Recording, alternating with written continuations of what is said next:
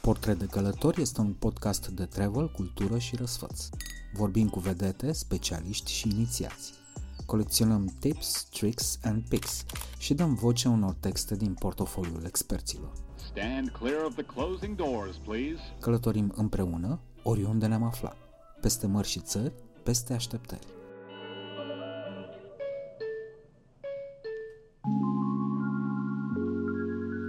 Azi vedem cât de departe, geografic vorbind, poate merge dragostea. Cu avionul. Fata aia venise deja de două ori în România să mă viziteze. Ar fi trebuit să o vizitez și eu. Dar cu ce bani? Numai biletul de avion costa o avere. Și atunci, ca să vezi cât de mare e iubirea, fata asta a inventat un festival de teatru pentru tineret. Ea și cu prietena ei. Serios? Da. Unde? Uh, În Caracas. Ea locuind în Caracas. De fapt, da, sună plauzibil. Și singurul invitat al acestui festival am fost eu.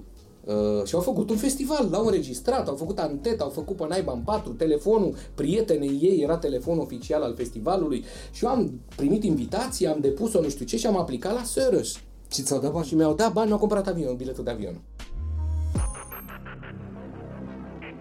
Apoi ne lămurim printre altele care este diferența dintre Beijing și aproape tot restul lumii cât de cât civilizate. E greu ca european să te simți bine atunci când râgăie și scuipă exact pe lângă urechea ta, când merg cu tricourile ridicate, rulate peste burtici rubiconde, când bă, îți iau fața la cozi, te împing uh, în metrou, uh, întâi, uh, întâi întâi truși, pe urmă ies ei, lucruri de genul ăsta. Nu știu, mi s-a părut totul overrated, iar în lipsa de politețe după standardele mele de acasă, a locuitorilor, um, efectiv, m-a împiedicat să mă simt bine. Sunt Dragoș Vasile și practic o formă acută de masochism turistic. Îmi place să-i aud pe alții cum călătoresc.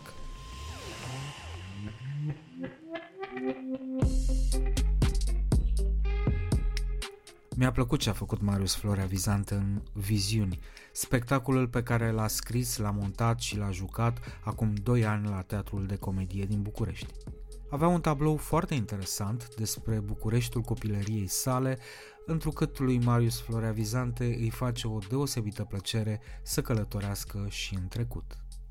Restul e istorie și biografie. Și comic de situație, desigur, ceea ce face ca acest interviu să fie unul dintre favoritele mele din acest sezon.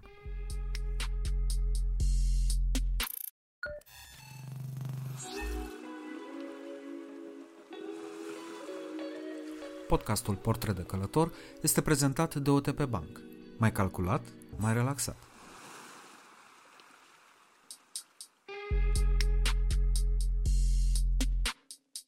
Marius Florea Vizante, noi ne știm de un număr de ani în care nu mai încape niciun fel de dubiu, dar permitem să încep cumva neașteptat, spunându-ți bine ai venit la portret de călător Pavel Bartoș.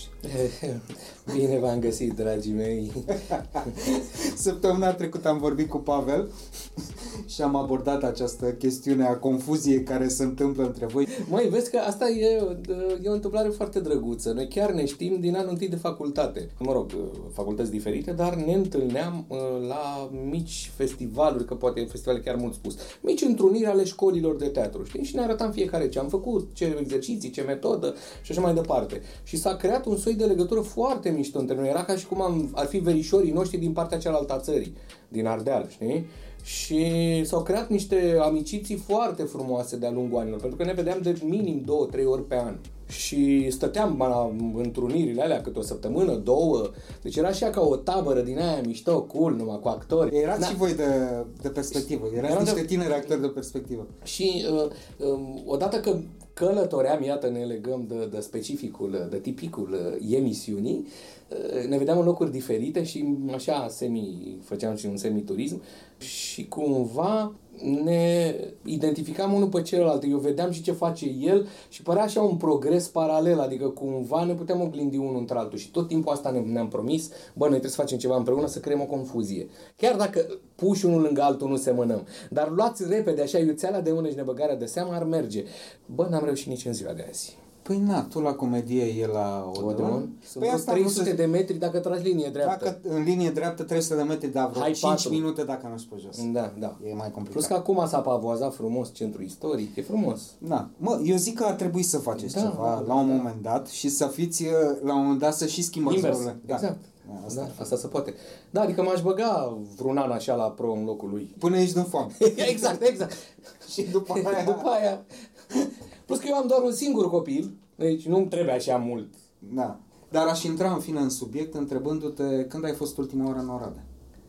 Măi, uh, uh, să fie, nu știu, vreo 4-5 ani, am jucat un spectacol acolo, poate mai mult, poate 6, dar mi-a plăcut, de pe atunci se mijeau acești zori noi ai Pentru că reconstrucției. este super trend Da, și tu ești un orădean, uh, doar prin născare. dar oricum, când prima chestie pe care o dai acolo, Marius Da, da, da, Florea, buf, Oradea. Oradea. Aici e o poveste frumoasă.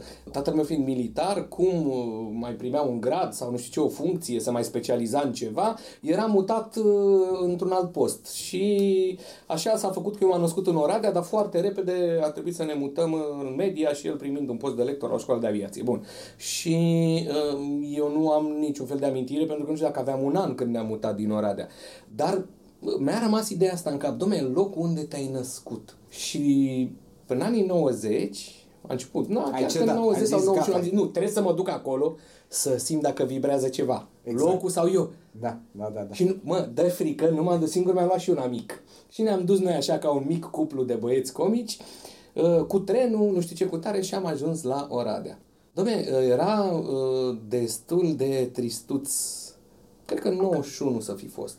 Tristuț rău, sărăcie, cenușiu, tencuieli căzute peste tot, o, ceva extrem de apăsător, ma, o post-revoluție așa, trist rău de tot, deși ți-ai zice că, domne, sunt la granița cu vestul. Țin minte că am și intrat în găsit o cazare la un preț pe care ni-l permiteam, că eram vai steaua noastră, și era o clădire mare, frumoasă, cu niște scări somptuoase, așa, și că la etajul 2, nu știu unde trebuie să ajungem și fac și eu o glumă, așa și, dar uh, liftul unde este? Mă, și mi-aduc aminte că băiatul care ar fi trebuit să ne conducă, am aflat ulterior că era fiul patroanei care era la recepție, gât, măi, gât! Și nu ne-a mai primit în hotel. deci asta a fost prima mea întâlnire cu Oradea. gât, măi, București, gât! Vai de cap. Da, da, da, da, da, da. Și nu ne-a primit, gata. Că am făcut gluma asta, că adică noi suntem, știi, mult prea glumeți ăștia bucureștenii. Da. Cum vă permiteți voi să faceți glume că noi avem vila asta somptuoasă, că unde e liftul? Mă rog, după aia au fost multe experiențe, pentru care și una plăcută, consumasem toți banii, aia puțin de buzunar pe care aveau, și nu știu cum era la o cofetărie unde mâncam amândoi dintr-un covric și făceam glume și o domnișoară de la masa de alături, probabil, văzând că suntem chiar comici, uh, ne-a făcut cinste cu o savarină sau ceva, a plecat și am aflat după aia. Mai am regretat mult că n-am prins-o din urmă. Merita să dezvoltăm Exact. subiectul. Dar uh, între timp uh, Oradea a devenit ceea ce este astăzi. Mhm. Probabil cel mai trendy oraș din România. Peste Cluj, zici? Păi, uh, din multe puncte de vedere peste Cluj, pentru că deja Clujul a intrat în zona aia de disconfort legat de trafic, de chirii mai mari decât în București, de prețuri nejustificate în piață, de întrebarea aia retorică, da, ce mănâncă pensionarii în Cluj. Mhm. Bună întrebare, altminte. Da. La ce prețuri sunt. Oradea apare nu doar capitala art nouveau-ului românesc și o să vreau să intrăm un pic în detaliile astea, pentru că în fond ești însurat cu o arhitectă. Aici, na, nimeni nu-i perfect. Dar dincolo de asta apare un oraș mai erisit, mai liniștit, mai puțin populat, indiscutabil mai ecologic. Cum ți s-a părut acum patru ani? Măi, uh, mi-a plăcut mult. E drept că nu l-am bătut așa la picior, pentru că am venit, uh, ne-am dezmeticit, am jucat seara și a doua zi am plecat. Deci să zic că au fost vreo două ore cât am umblat așa în străzile mai ales centrale. E drept că am luat niște relații unde să mănâncă în locul ăla de după colț, nu așa la, la turistul Haplea, dar um, mi-a plăcut mult și promitea, cred că sunt mai mult de patru ani. Uh, Adică încă mai erau promisiuni, încă mai erau fațade în lucru uh, și așa mai departe. Mi-a plăcut cum ai spus tu, m- mi s-a părut într-adevăr aerisit. Știi care e teama mea? Că dacă noi vorbim prea mult de el, devine Cluj. Da, există. Se clujifică. Da, da. se înapocizează. El e bine așa cum e. Acum, uh, să știi că eu îmi dau seama că judec lucrurile extrem de subiectiv și cred că toți o facem. E frumos așa din afară, dar eu nu m-aș muta acolo. E puțin, prea puțin dinamic, dacă vrei, sau așa îmi transmite. Stăteam de vorbă cu colegi uh, actori de acolo, angajați la Teatrul din Oradea, care și locuiesc acolo, din aceeași perioadă cu Pavel Bartoș colegi, și asta îmi, îmi, îmi, îmi spuneau că un spectacol bun, pe care ei îl produc, are o viață foarte scurtă, 7, 8, 10 reprezentații cu sala plină. Nu este public, e lume puțină, ca să zic așa.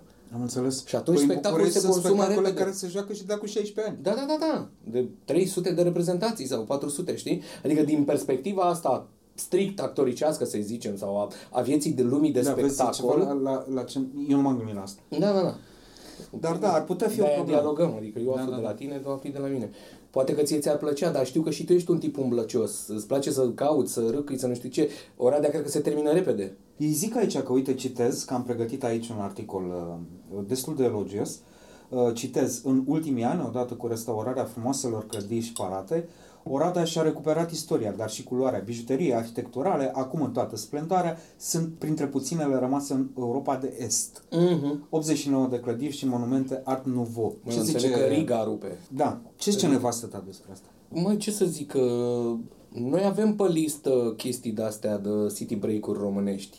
Numai că vezi că viața ne tot de la joale. Când poate sică, nu poate lică și invers. Și când putem amândoi să întâmplă ceva cu școala online și nu putem să lăsăm copilul singur, să mai întâmplă nu știu ce cu nu știu cine și așa mai departe. Pentru că eu, scuză-mă, voiam să te întreb cum e să fii însurat cu o arhitectă, că presupun că modul în care vizitezi orașe cumva se schimbă, e diferit. Categoric. Uh, Așa că istoria consemnează că eu făceam un soi de turism mai degrabă culinaro-băubil și de relaxare. Adică întotdeauna asociam uh, turismul mai degrabă cu vacanța de odihnă, cu concediu de odihnă, știi? Adică să fie și o piscină sau o plajă ar fi de vis, sau să fie un munte, o drumeție mică și după aia un foc și o pălincuță. Adică cam aici Până era aici te asocierea. înțeleg perfect. Știi? E, de când a apărut nevastă mea în peisajul uh, vieții mele turistice, Opa, clădiri. au început să apară clădiri, uh, monumente, vestigii, pietre. La început, evident, evident, faci concesii, te duci până la capăt, încerci culmea și afli lucruri. Da. da. Pentru că ea mai ține minte de pe la școală.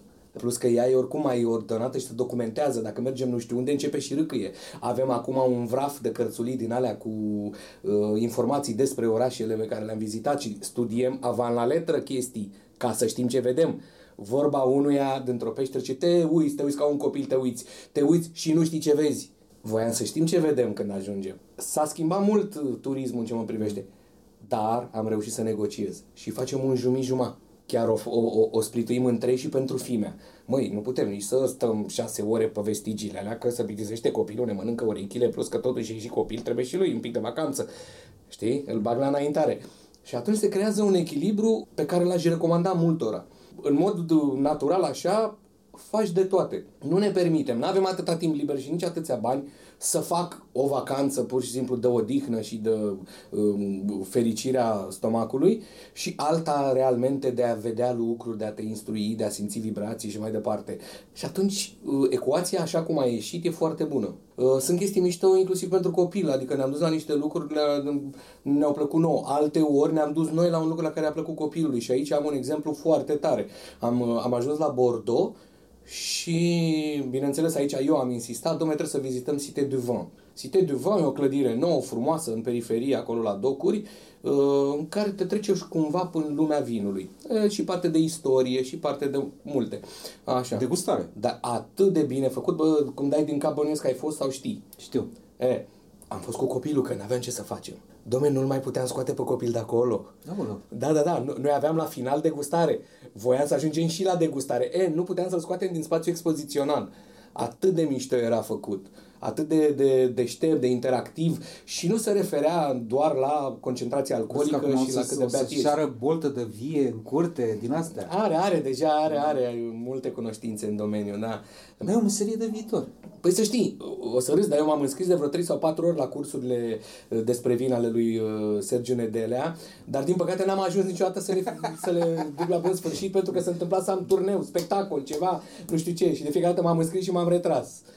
De ce Dar stai- vreau să fac, adică aș face o chestie de genul ăsta, să mă educ și să fac un soi de uh, somelărie, să spune, să asociez mâncarea cu băutura, în deplină cunoștință de cauză. Asta înseamnă că cauți zone viticole în, uh, în uh, vacanțele tale? Băi, uh, uneori da. Acum uh, chiar am legat o prietenie cu un domn care, printre altele, e membru în jurii de analiza vinului, reprezintă România pe la diverse competiții de astea de degustare în orb și așa mai departe și cu care avem și preferințe muzicale în comun, avem cam aceeași vârstă, aceleași repere culturalo-haioase de pe vremea lui Împușcatu și am legat această amiciție strânsă, iar eu profit la maxim de cunoștințele lui. Astă vară, de exemplu, am făcut o combinată de asta turistico-odihnitoare uh, prin Grecia, dar prin Grecia pe care o știa el, Adică? inclusiv cu puncte de crame Ah, ok. cu oameni pe care îi cunoștea și care îi erau prieteni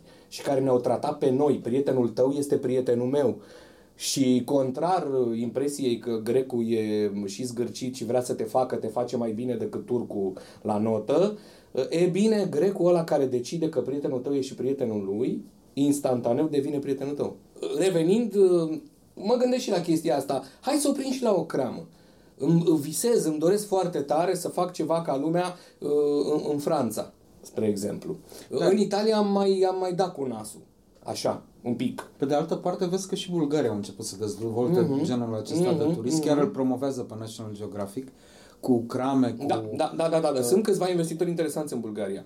Uh, Știu că ai fost în Bulgaria de Da, asta. da, da, da, pe- da. Uh, Am și cunoscut uh, un proprietar de vii, bulgar, um, scăpătat așa un tip. Da, bine, tu te duci în Bulgaria pe locuri de alea în care să nu fie lume, să fie pădure, să fii tu acolo. Am, am mai făcut și de-astea. Măi, în anii 90, cred că noi am fost deschizătorii uh, sudului litoralului bulgăresc către România. Am fost printre primii, să zic așa, care am fost la Sinemoreț.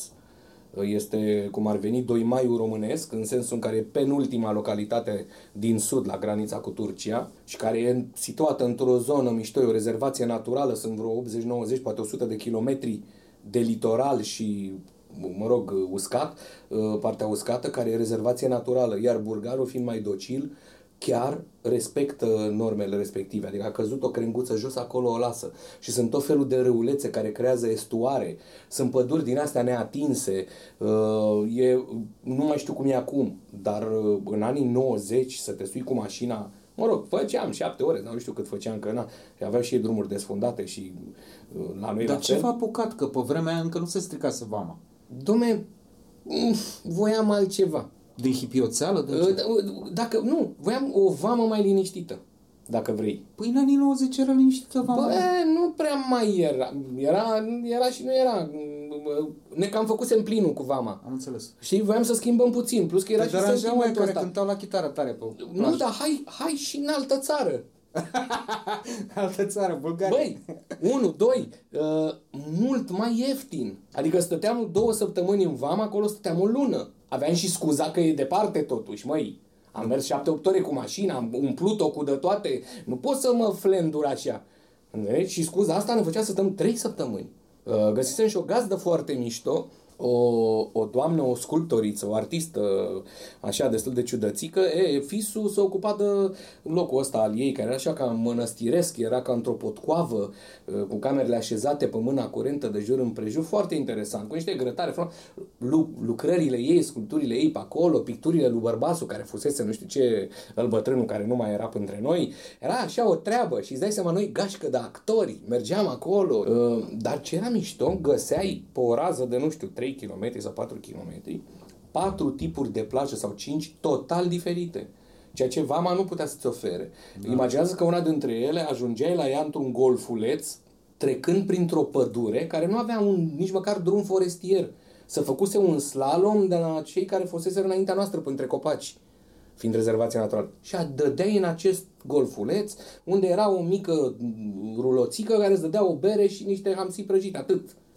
Și Da, mă- golful ăsta. Altă plajă era uh, creată de nisipurile, de aluviunile aduse de râul care crease un estuar. Și cum se deschidea el așa ca o pâlnie, e, aveai pe o parte apă dulce, plajă, și pe partea cealaltă Marea Neagră, care, mă rog, era albastră. Foarte Pe albastră. vremea aia, dar s-a stricat și marea neagră. nu mai La e. bulgari? În sud? Ia uite bă, nici bulgarul nu mai e ce a fost. Dar mai există astfel de locuri, n-aș vrea să spun virgine în Bulgaria? Bă, Sau s-au stricat și ei definitiv? Nu știu, nu-mi dau seama, că nici eu nu mă mai duc în Bulgaria totuși. Mi-am făcut plinul și cu Bulgaria. Pe urmă a apărut copilul, a trebuit să găsim ceva care să ne ofere totuși un pic de confort și pentru copil și Pentru un că pic de acum, siguranță. știi, nou, noua vama veche e Crapeț. Da, da, da, da, păi, păi stai puțin că am, cred că și pe aia tot noi am fost cam între primii din epoca modernă pe care am mirosit. Crapețul, lângă Crapeț mai este, uh, o să-mi aduc aminte, uh, imediat după Crapeț, uh, pe niște drumuri de-astea, pe niște sate părăsite, pe niște loturi din astea de, în care oamenii își mai țin niște grădini, ei nu locuiesc acolo, să ajunge într-o pădure de pini. Pădurea asta de pini e- adăpostește așa un fel de camping, să zicem, de ad hoc, nu era organizat promontorul și la vreo 50 de metri în jos, pur și simplu, în râpă, e plaja și, și marea. Foarte mișto. Coborai pe Nu frânghii. mai- Da, nu, erau niște scăricele. Mi-am pus problema dacă venim des aici sau repede, acum cât ești tânăr. Asta, asta, asta țin minte că ne-a, ne-a, ne-a dat un sfat un, un, un domn în vârstă cu care ne-am întâlnit la Lisabona și asta ne-a zis, domne, apropo de turism, faceți-vă planurile așa, cu cât ești mai tânăr, du-te pe distanțe mai lungi. Cu cât îmbătrânești, vină mai încoa. Așa că cu du-te repede, du-te în Asia, du-te în America de Sud, du-te, nu știu, la Polul Sud. Cât de departe ai fost, apropo? Păi uh, cel mai departe am fost în, uh, în America de Sud, în, uh, în Venezuela. A, a, e cel mai departe, cel mai depărtat. Te-ai loc dus în în care am fost. uh, excursie de documentare? Uh, nu, nu, nu, nu, n-am fost excursie, măi, am fost la Congresul Mondial al Școlilor de Teatru. Eu reprezentând școala românească de teatru. Ai, iartă. deci am fost un fel de... Te rog să mă ierți. uh, un fel de, de, cum să zic, uh, campion mondial de juniori. Câți ani aveai? Uh, Păi s-a întâmplat în 1992. Ți-am zis tot acolo. Tânăr Deci aveam speranță. fix și 20 de ani. Fix 20 de ani. Da, eram student în anul 2. E, după aia am, m-am îndrăgostit de o fată care a venit și ea până în România, o venezueleancă.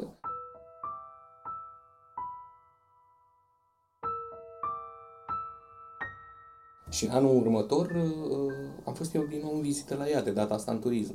Ah, ok. Da, asta nu e știam povestea asta foarte despre tine. mișto. Da, da, da, i-am dat o țeapă lui Sărăș. Uh, Eu eram student, înțelegi, nu aveam bani să-mi cumpăr două țigărușe și un sandwich la prânz la facultate, dar iubeam îngrozitor. Fata aia venise deja de două ori în România să mă viziteze. Ar fi trebuit să o vizitez și eu. Dar cu ce bani? Numai biletul de avion costa o avere. Din bursa mea nu puteam să...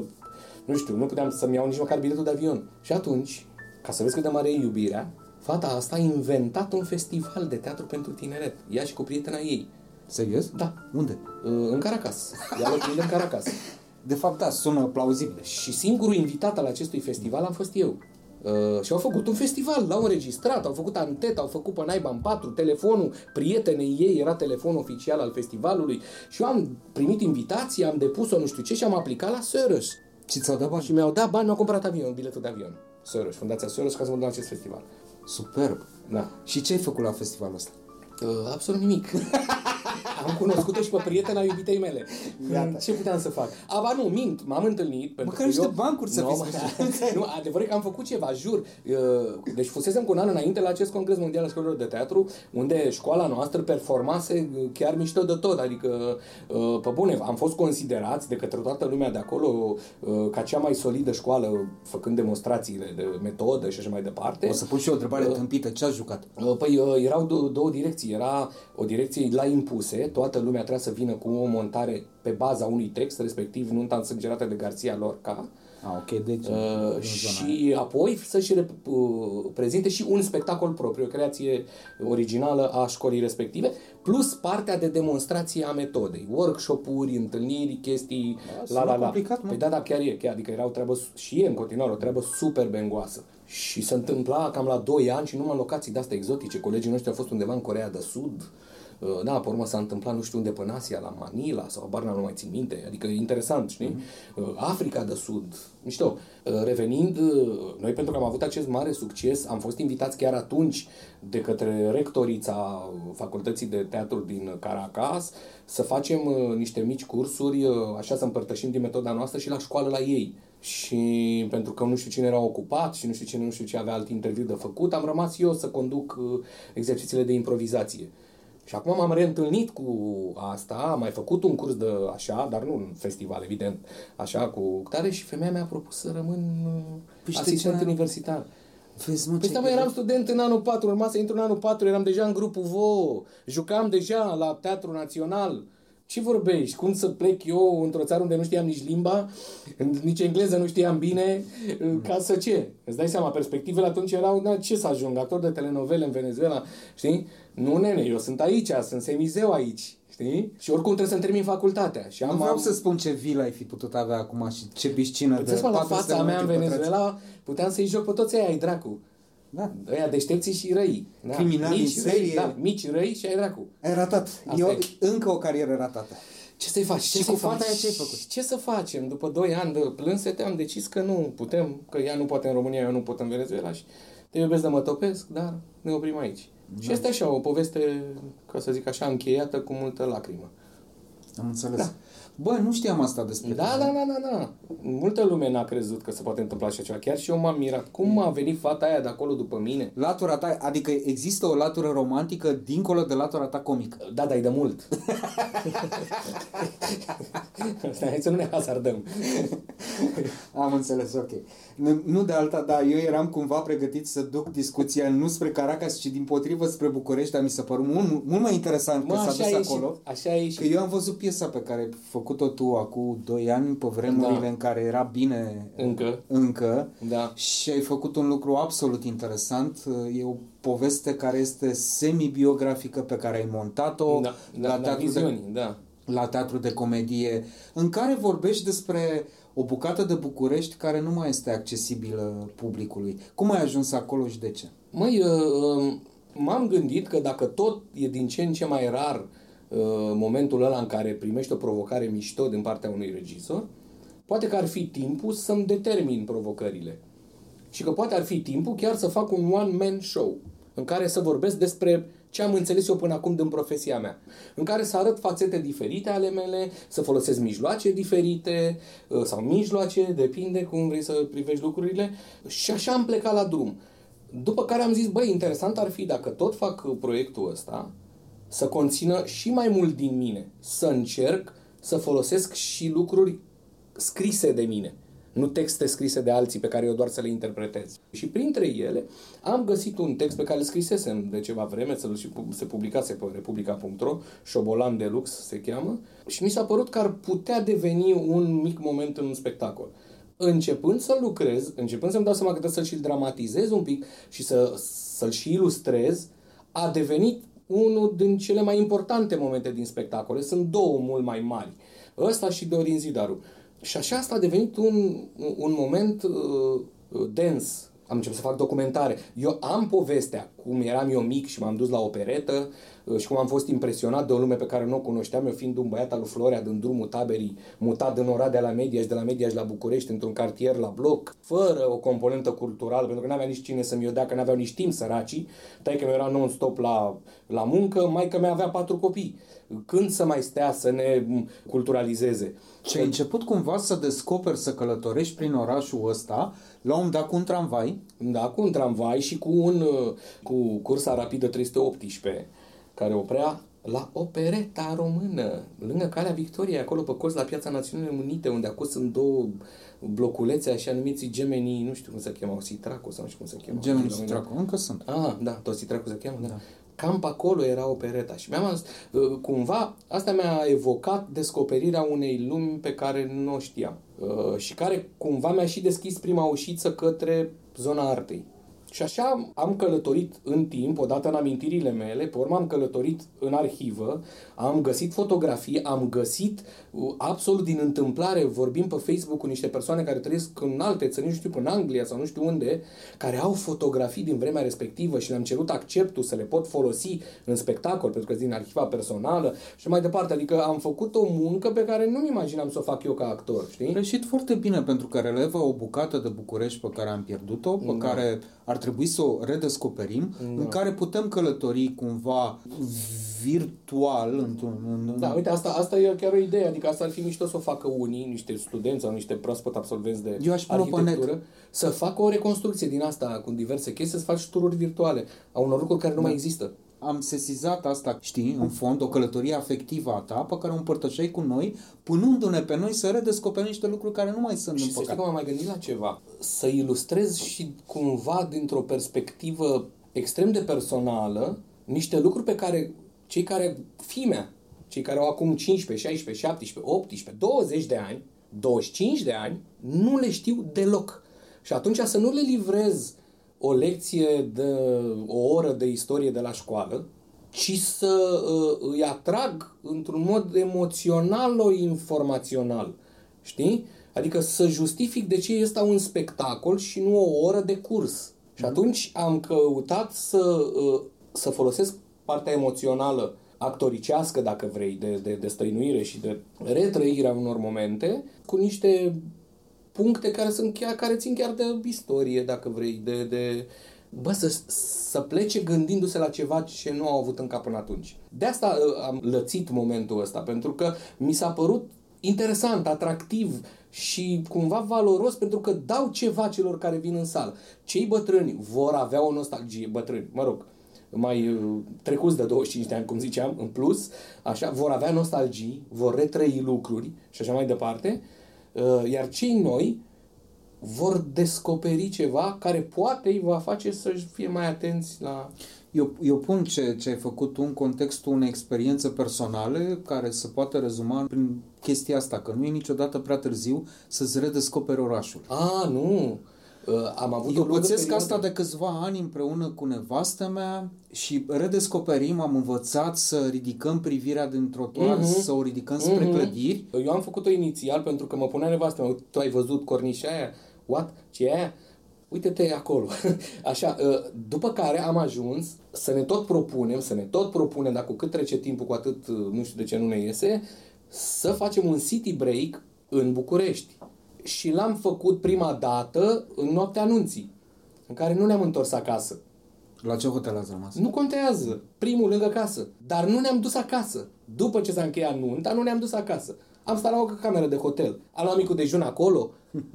Știi? E, ne-am propus să facem un city break în București. Adică, pe bune, să ne căutăm cum căutăm oricând când mergem nu știu unde, să găsim cu butic hotelul ăla care ne place.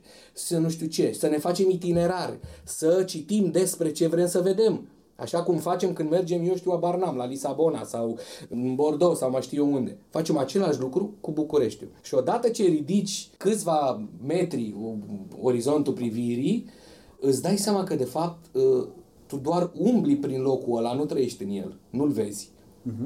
Nu vezi clădirea în ansamblu, nu vezi detaliile clădirii, nu te gândești niciodată ce e înăuntru în clădire, cine o fi trăit acolo, ce o fi făcut acolo. Pentru că e un loc comun prin care tu doar treci. Mă duc la muncă, mă duc la cumpărături, mă duc să iau copilul de la karate, de la Barnam ce, de la pian, de la nu știu ce face copilul. Și de fapt noi uh, traversăm orașul, nu-l trăim.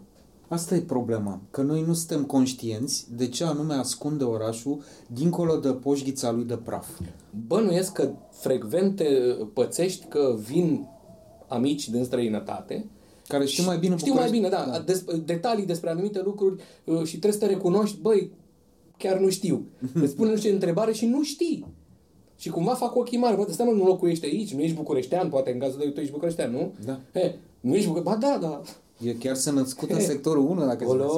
olo. Da. Bravo. Bine, e drept că acum stau în Bragadilo, dar asta nu-mi scuză niciun fel uh, ignoranța Da. pe care o am față de unele clădiri din București. Sau pe care poate le ai, știu. ai, ai avut uh, iluminarea modestiei și te-ai retras? Și asta, și asta, dincolo de faptul că ne-am retras la moșie, pentru E, că da. de la un moment încolo... Sigur. Cum e moșia pe care ai pierdut-o tu în Venezuela. Uh, o să închid uh, printr-o serie de întrebări... uh, Ok, mă, o să mă strădui să răspund scurt. Exact. Știi care e faza la, la tipul ăsta de dialog? Există tendința de a răspunde așa cum vrea cel care te întreabă. Sau cum ai vrea să răspunzi ce ar vrea să asculte să audă auditoriu. Păi Păi Asta nu- e o tendință și o, e, o, e o greșeală. De-aia Eu- eu eu, fac eu încerc lucrul să ăsta. vorbesc mult că poate găsesc și breșa în care spun ceva personal și omul ține minte. Care e locul tău favorit de pe planetă? Bă, unde mi-e bine, nu știu, n-am, adică nu pot să pun punctul pe hartă. Ăla e. Uh, s-a întâmplat ceva, m-am îndrăgostit sau am, uh, uh, nu știu ce am făcut acolo. Uh, nu știu să zic un loc anume. Uh, simt că ar trebui să fie un loc uh, mai cald, mai însorit. Unde nu te mai întoarce nici plătit? Uf, nu știu, nu, poate în România, dar nu pot să zic asta. Nici măcar acolo unde ți-ai rupt umărul la schi? Mă, nu că, stai puțin, că m-am mai dus și mi-am rușit genunchiul, deci nu. Tot acolo în Austria? Tot acolo. Regula de trei simpla, după a treia operație m-am oprit. Da. Uh, Cu, cum obișnuiesc să spun mai nou, domnule, mie îmi place schiul, dar schiul nu mă place pe mine. Te-ai lăsat între timp? Da, păi nu mai Ai renunțat? Nu, nu, Adică era deja... Riscurile sunt mult prea mari. Mult prea mari. Și oricum e nasol că ies din funcțiune pentru meserie și acum dacă chiar să mai rupe ceva, reconstrucția e mult mai nasoală. Deci tu zici că ai avut trei până acum. Da, doi genunchi și un număr. Ce film sau carte te-a inspirat să călătorești într-un anume loc? Dragoste în vremea Valerei, cred. Și nu n-aș zice că într-un anume loc punctual, adică nu m-am dus să văd, uh, eu știu, grădina aia sau cafeneaua aia, știi? Strawberry Fields. Uh, nu, nu punctual, dar uh, cred că atunci am, uh, am simțit că vreau foarte mult să vizitez America de Sud. Întâmplarea a făcut că am și ajuns, dar n-am pot să spun că am vizitat America de Sud. Am fost doar în Caracas și un pic pe lângă. Și vreo săptămână pe insula Margarita, care e în Caraibe, un pic mai încolo de Caracas. Dar în continuare simt că acolo e o lume pe care vreau să o, să, o- să o vizitez. Vreau Brazilia, care e altceva, vreau Argentina, care este altceva, uh, vreau Chile, care e altceva, deci e complicat. Cuba, Cuba, Cuba. Cuba, da. Uh, Cuba, uite, poftim, uh, nu e nici film, nici carte. E Buena Vista Social Club, uh, care mă cheamă în Cuba. E, fix asta, fix asta a pățit Paul Ipat, care s-a dus în uh, Havana împreună cu Tudor Chirilă. Mhm. Am vorbit cu el, cred că ultimul episod din sezonul 1 despre asta, că a apărut să Buena Vista Social Club și au zis ăștia, bă, noi de ce nu mergeam la Havana? Și din ce mi-a povestit a fost realmente fabulos și sfatul pe care multă lume îl dă apropo de Havana, du-te repede până nu se Da, strică până nu de se tot. strică de tot. Da, da, da, da, da, știu, știu. Uite cum zic și despre Portugalia. Încă Portugalia are, a, a, are proporții umane referitoare la turism. Încă da. găsești uh, apropierea asta om cu om. Încă n-au devenit uh, turism de plastic, cum îi zic eu, turism de ăsta, Kodak, Da, încă nu e Fuji. corporație acolo. Nu s-a schimbat încă uh, vibrația umană, valoarea umană. De asta de multe ori mă duc după, după, după colț, în spate, în spate, în spate, în spate, la cea mai urâțică. Pentru că s-ar putea acolo să găsesc un chelnăraș cu o inimă mare sau chiar patronul acelei mici chestii care scoate de sub teșghea o sticlă din 1940. Am pățit chestii de genul ăsta. Și care a stat cu noi la un pahar și ne-a povestit nu știu ce și n-a mai plecat. Asta în Italia e regulă, pentru că niciodată nu mănânci în piața mare. Da, da, da, o, sigur. Dar e, e vorba și de farmecul ăsta și am găsit în multe locuri chestia asta. Am pățit-o în Valencia. Am nimerit undeva, băi, exact dacă vă aduceți aminte filmul Secretul lui Bacchus, mă, un fel de uh, uh, Mihailescu Brăila, exact cu halat, cu bască, cu creionul la ureche, cu manșoanele alea până la cot negre, undeva la parterul unor blocuri de alea vechi, vechi, vechi, vechi, așa, tot parterul era ceva beznă, un depozit al lui. Și avea sifoane, avea, deci nu puteți să vă imaginați ce avea acolo. Avea undeva, am intrat, ne-a arătat că dacă am intrat în vorbă cu el și a văzut că facem ochii mari la lucruri diferite, niște rafturi cu niște whisky-uri pe care nici nu mai țineam minte când le-a cumpărat. Și erau niște whisky-uri cumpărate de el din anii 60, whisky-uri de 20 sau 30 de ani. Deci gândește că a- era un whisky îmbuteliat în 1930. Deci numai ideea cum era grâna în 1930, cum era apa în 1930 din care s-a făcut whisky-ul ăsta. Ce butoi o fi fost ăla la care s-a Știi? învechit? Câți ani aveau doagele de la butoiul ăla de 1930? E interesant, da? Și așa mai departe. Și bine, cât costă sticla aia azi? Băi, o să râzi! Pentru că el nu le avea cumva la vânzare în sensul ăsta de acum să-ți scoată ochii cu 30 de ani de pe etichetă. El avea într-un raft acolo, nici nu, nici nu vrea să le vândă. Și a deschis, ne-a dat să gustăm dintr-una și noi de gen am cumpărat sticla. Și oricum ne-a dat-o la un preț similar cu un whisky banal pe care le iei din aeroport. Experiențe de genul ăsta. În Turcia am găsit. Uh, uh, dar unde n-am găsit chestii? O să râzi în Barcelona am găsit un băruleț la un mezanin. Undeva în Bario Gotico, te și mir cum funcționează un bar acolo. Un nene, un fost artist, El Nus să chema, am fost, cred că s-a prăpădit. Uh, Nodul, uh, El Nus. Era, cât să zic, două camere, un apartamentel de două camere. Bă, dar ce noapte am făcut acolo? Ce povești! Ce fotografii ne-a arătat, că avea ceva pe pereți, dar a început să scoată fotografii cu cine a băut, cine a trecut în barul ăla. Fai de capul meu. Și în multe locuri. De asta de caut chestii de genul ăsta. Văd omul și am o chestie cu o masă mică, cu mușia mea, dacă are f- fața aia de masă clasică, uh, Albastru- caroiată, da, albastru care- sau roșu cu alb, Da, a, da. acolo mă așez. Două scaune de tablă, poate să fie și taburete, nu contează. Sau scaunele de alea mici, pac, acolo vreau. Dăm ce ai tu pe acolo așa repede, o pâine și dăm tu ce ai pe bucă, tu ce ai mâncat azi. Pune și mie pe, pe farfurie. În multe locuri, uh, oamenii se și bucură când, ce, când simt că tu în mod autentic cauți asta. Lucru care a dispărut din cauza turismului comercial. Iar am vorbit mult. Uh, ce în general în bagaje și nu m-aș aștepta să fie acolo? Uh, o pungă mare cu medicamente.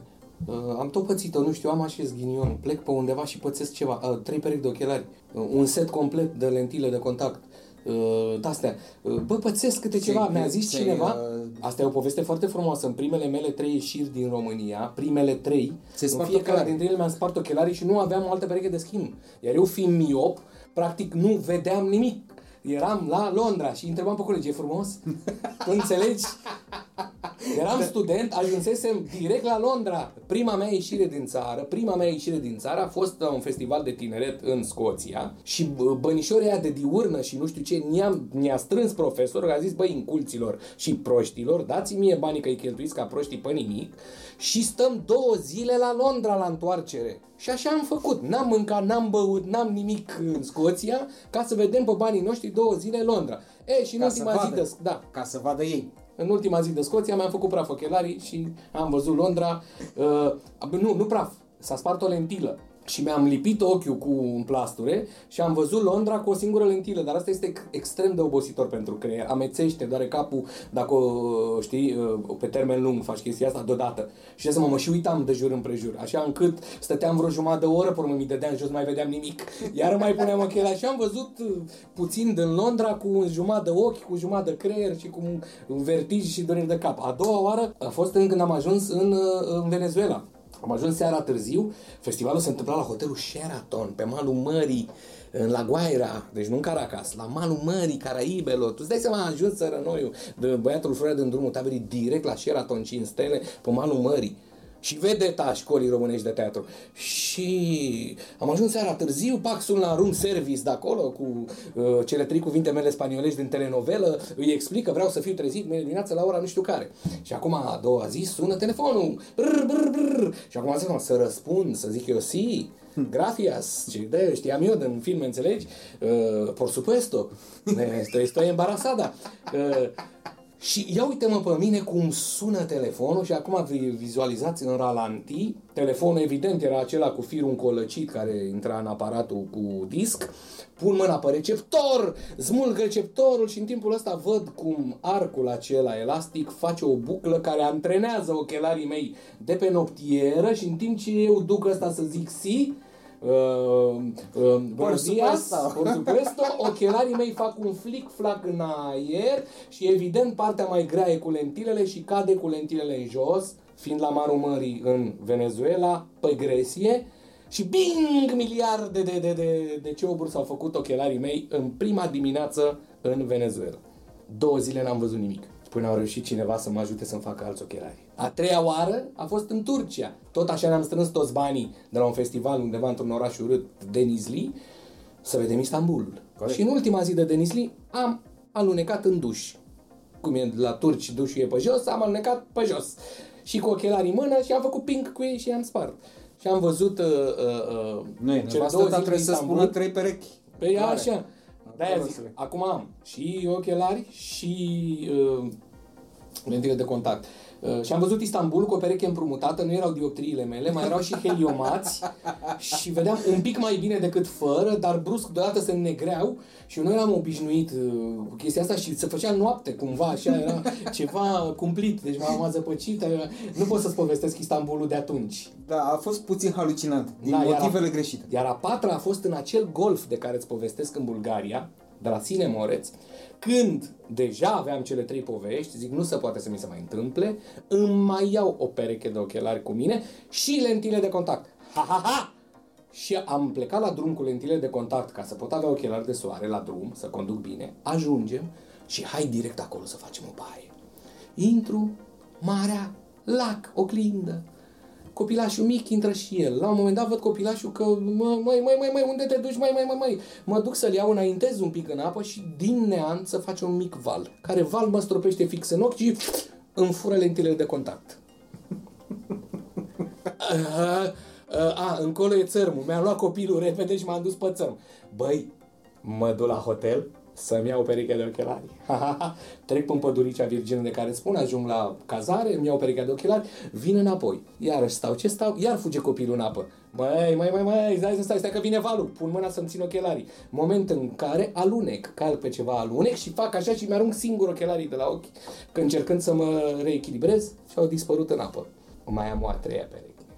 Mă duc din nou la cazare. Îmi iau a treia pereche de ochelari, să am grijă de ei. S-a așezat copilul pe ei.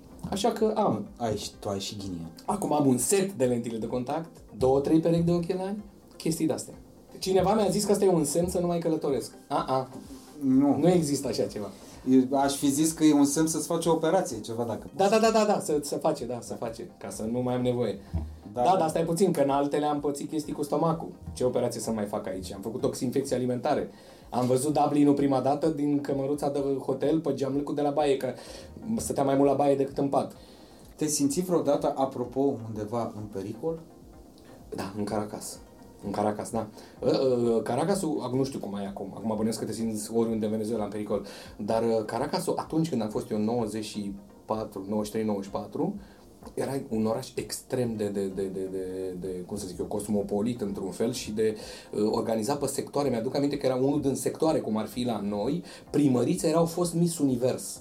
Și ea fiind și o fată deșteaptă și nu știu ce, și a făcut un super uh, de ăsta de consilier, o super echipă, iar sectorul ăla, sau cum să-i zic eu, dumne, era, era altă țară, alt oraș, alt, altceva. Autonomă primăria respectivă și dădeai colțul dintr-o favelă din aia desfundată unde mergeai cu ușile închise și câți calculai să nu oprești la semafor, pentru că dacă oprești la semafor poți să o pățești, S-au văzut cazuri când n-ai mai plecat, pentru că cât ai stat tu la semafor, le-au luat roțile de sub mașină. Uh, Deci la nivelul ăsta.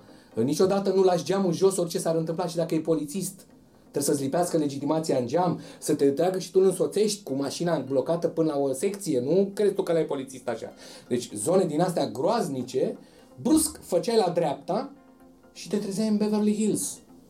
Te trezeai în uh, polițai cu, cu, cu pantalonași scurți pe segway-uri din alea. Băi, nene, Foarte schizoidă da, da, da, realitatea da, asta. da, da, da, da, da, da, bine de tot.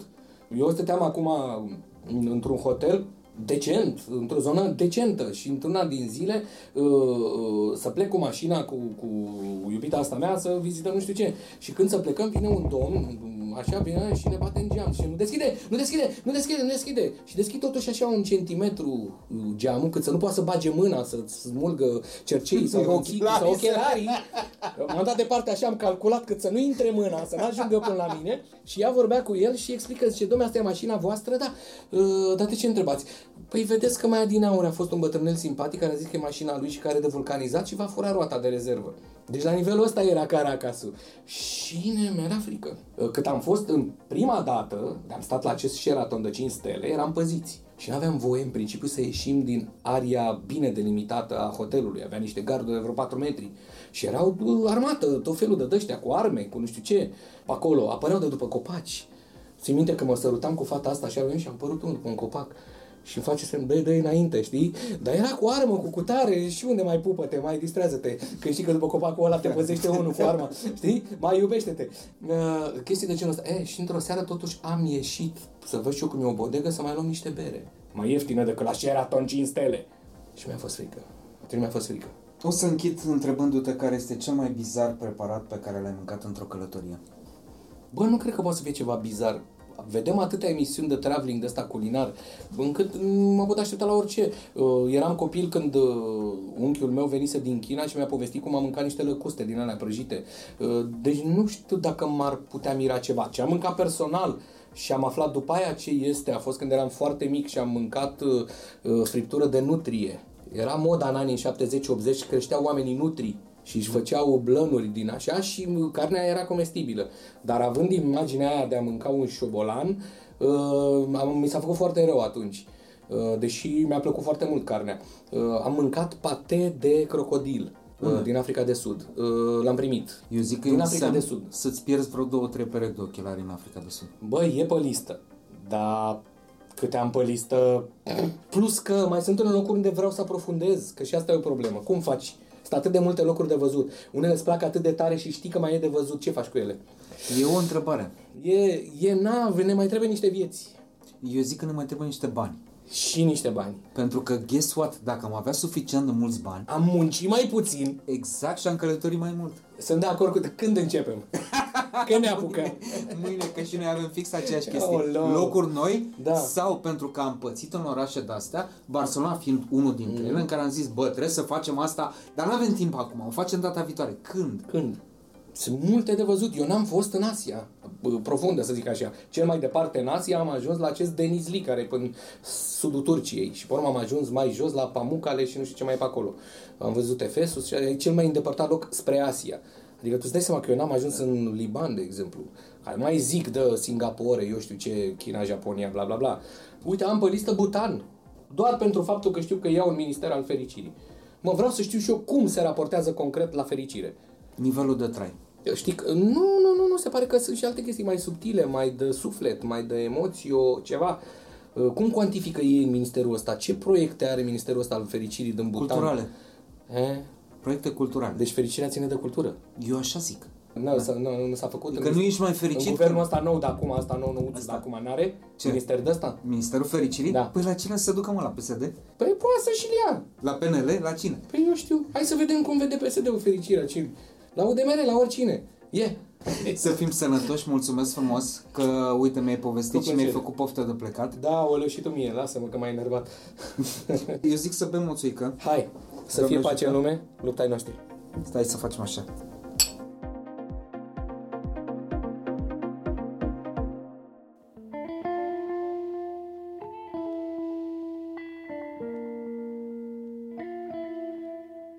Adriana Sohodoleanu a avut o cofetărie.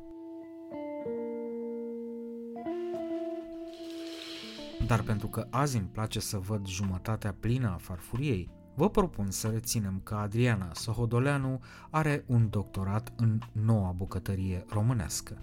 Îl vom putea citi la anul, după masă, în volum. Adminter scrie despre mâncare și călătorii pe biscuit.ro, iar astăzi vorbim tot așa, despre cum vede ea lumea, inclusiv la modul gastronomic, documentând și descoperind. Recomand călduros inclusiv cartea ei de călătorii și farfurii în lucru la editura GastroArt.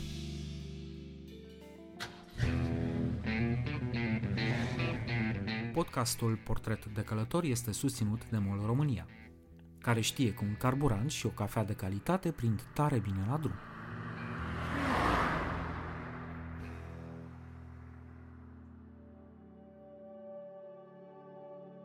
Îți mărturisesc că, de fapt, nu, ar trebui să-mi cer scuze, că n-am știut până azi că stau de vorbă cu un doctor în gastronomie. Păi, nu e nicio problemă, nu e ca și cum l-am pus pe cartea de vizită sau pe ușă. Ar Diploma, trebui. Diplomat inginer uh, Da, așa Popescu, trebuie, ceva de genul, mă gândeam.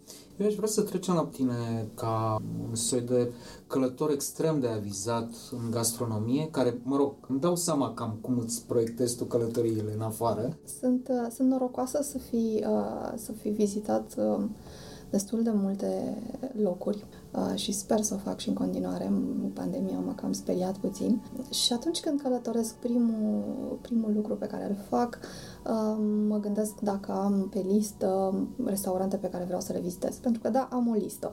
În momentul în care aflu de, uh, de ceva care mă interesează, îl trec în fișierul respectiv. Și am fișiere pentru restaurante, uh, mâncăruri, locuri, uh, cărți și așa mai departe. Și odată la ceva timp fac Tu ai o lucrat ordine într-o finie. corporație sau ceva, ai avut de-a face cu mult Excel sau ceva. Am lucrat într-o corporație, da? și am fost, uh, am făcut research. Prin urmare, a trebuit să învăț să fiu foarte organizată și cumva cred că și nativ am puțin chestia asta. Mm, Și e simplu. Acum, de exemplu, e noiembrie, ceea ce înseamnă că trebuie să-mi pregătesc uh, cadoul de Crăciun, care înseamnă comanda pe Amazon de cărți. Uh, și Credeam uh, că spui cadou de Crăciun, destinația cu tare, unde sunt 29 de grade, maximum 30. Da, așa este. Aici cumva, cumva mai, mai ghicit. Mergem, în, uh, mergem de obicei în destinații calde iarna. Coordonatele sunt uh, uh, scu- Apă, 27 de grade în scuba apă. diving uh, sites și uh, nu all inclusiv. Ok, deci ar trebui să mă aștept în cartea asta destinații de genul Thailanda, Australia, Australia, Laos, Cambodgia, Peru, da, și Mauritius, Seychelles și Maldive, căde. Seychelles, Ah. n-aș fi zis că par mainstream, dar oricum. Nu, nu mainstream. Odată fiecare din noi vine cu lista lui, cu lucruri pe locuri și lucruri pe care a vrut să le vadă și să le facă din totdeauna. Așa a fost, de exemplu, Islanda pe lista soțului meu și m-am bucurat să putem să facem chestia asta cu foarte mulți ani um, și um, s-a dovedit a fi o destinație bă, minunată pentru amândoi, așa cum a fost Siria pe lista mea și nu pot să fiu suficient de recunoscătoare cerului că am putut să văd Siria în 2009, mm-hmm. având în vedere că din 2010 se întâmplă ce se întâmplă acolo. Uh, Siria, practic, uh, este pe lista mea din totdeauna. Cred că cu ea am deschis lista, pentru că undeva pe la 12-13 ani am descoperit în biblioteca părinților o cărticică foarte mică. Uh, se numește Siria Drumuri de Legendă și e scrisă de un inginer român care a lucrat la Banias, unde a lucrat și tata, de altfel, prin 70. Și uh, el a decis să-și povestească călătoria în Siria anilor 70 în această cărticică. Da, trimiteam ingineri mulți atunci. Da. Era rafineria de la Banias, construită în 70 și...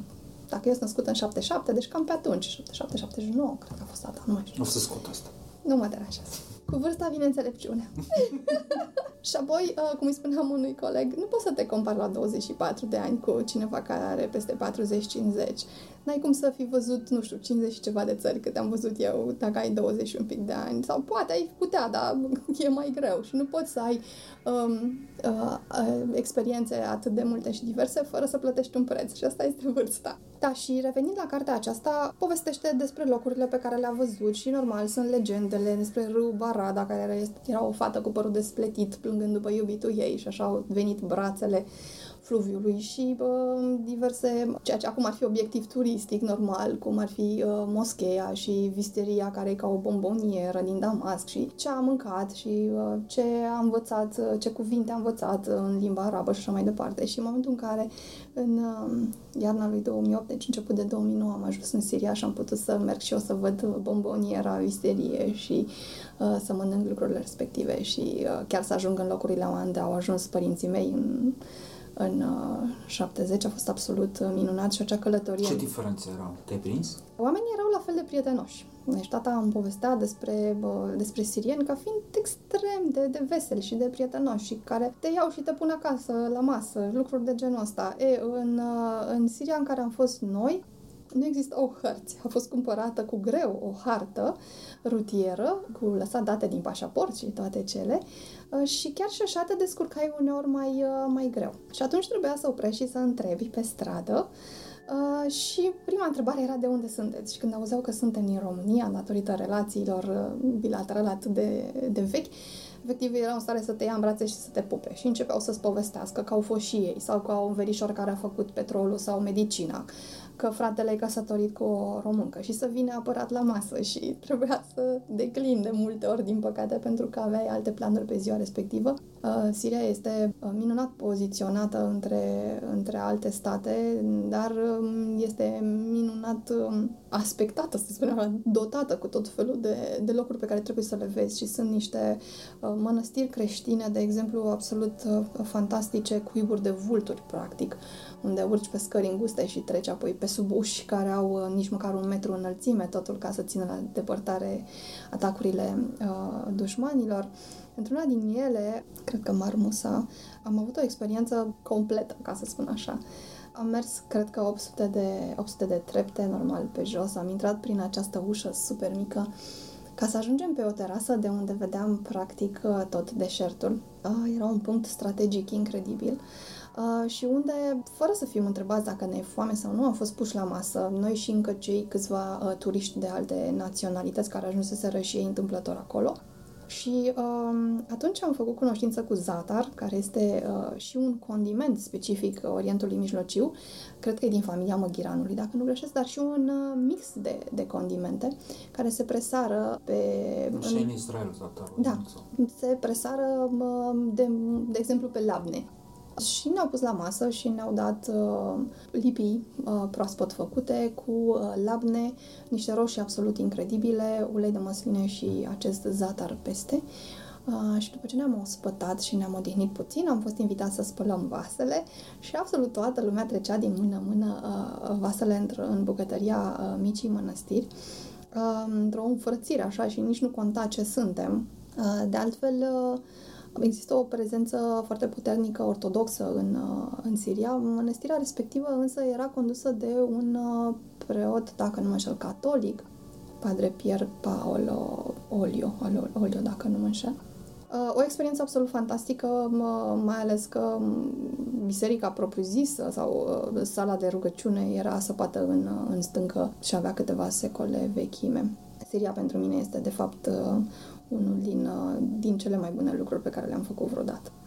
Apoi, nu, sunt celelalte. Ce mi-ai vizitat din, din zona aia geografică? Am Presupun că le-ai luat pe rând, adică asta da, trebuie să faci. nu pe toate. Am fost în, uh, în Iordania, uh, am fost în Liban, pe care pe amândouă nu știu cum să le recomand mai călduros, de fapt. Vezi, uite, noi suntem mai prieteni cu bucătăria libaneză decât cu cea siriană. N-am, n-am, n-am să E una de ce. și aceeași Eu știu în că e una și esență. aceeași. Și cea israeliană, nu că Păi împrumută, are foarte multe lucruri în comun. Eu am avut această discuție cu Haddad, care mi-a spus, bă, nu există bucătărie israeliană. Nu există și mă bucur Da. că o recunoaște. Dar nu, ce? Pentru că există Păi am și mâncat la de ei, acolo. că nu e. Nu. Nu, n-ai mâncat. Nu. Ai mâncat din ala, ai mâncat din ala, ai mâncat de la libanezi, ai mâncat din nordul Africii, ai mâncat S-a alte. încercat, uh, s-a încercat de către stat, uh, după crearea statului uh, Israel, s-a încercat și crearea unei bucătării naționale. Pentru că nu, mâncarea unește și atunci este uh, un instrument în plus uh, pe care uh, statul îl are pentru a unifica, omogeniza puțin populația, având în vedere că statul a fost nou creat și uh, cetățenii lui veneau din foarte multe locuri. Da. În nordul Africii uh, și nu numai. Și din Uh, România, veneau foarte, foarte mulți, da, sunt foarte mulți din România. Și atunci s-a încercat pur și simplu să se creeze această bucătărie uh, națională, dar n-a funcționat. Chiar dacă au, uh, au insistat și au fost uh, scoase diverse cărți de bucate și n-a funcționat, cercetătorii sunt de acord că există uh, o cultură culinară uh, israeliană, dar că nu există o bucătărie uh, națională. Mie mi se într-adevăr. pare că e mult mai interesantă bucătăria evreilor din Europa, de exemplu evrei din, din Polonia, Da, care e, nu are absolut nicio legătură cu bucătăria israeliană, cu ghilimele de rigoare, cea din Israel. este adaptată practic la, uh, la geografia locului. Dar revenim la Orientul Mijlociu, care e o destinație cumva...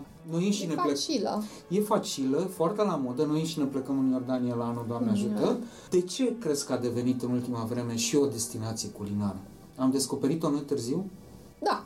Cred că a devenit în primul rând o destinație pentru că este uh, relativ aproape și relativ uh, prietenoasă cu bugetul, zona. Uh, și atunci uh, ești cu atât mai uh, deschis să încerci și altele și normal, te duci, într-un, uh, te duci în vacanță într-un loc străin, trebuie să mănânci.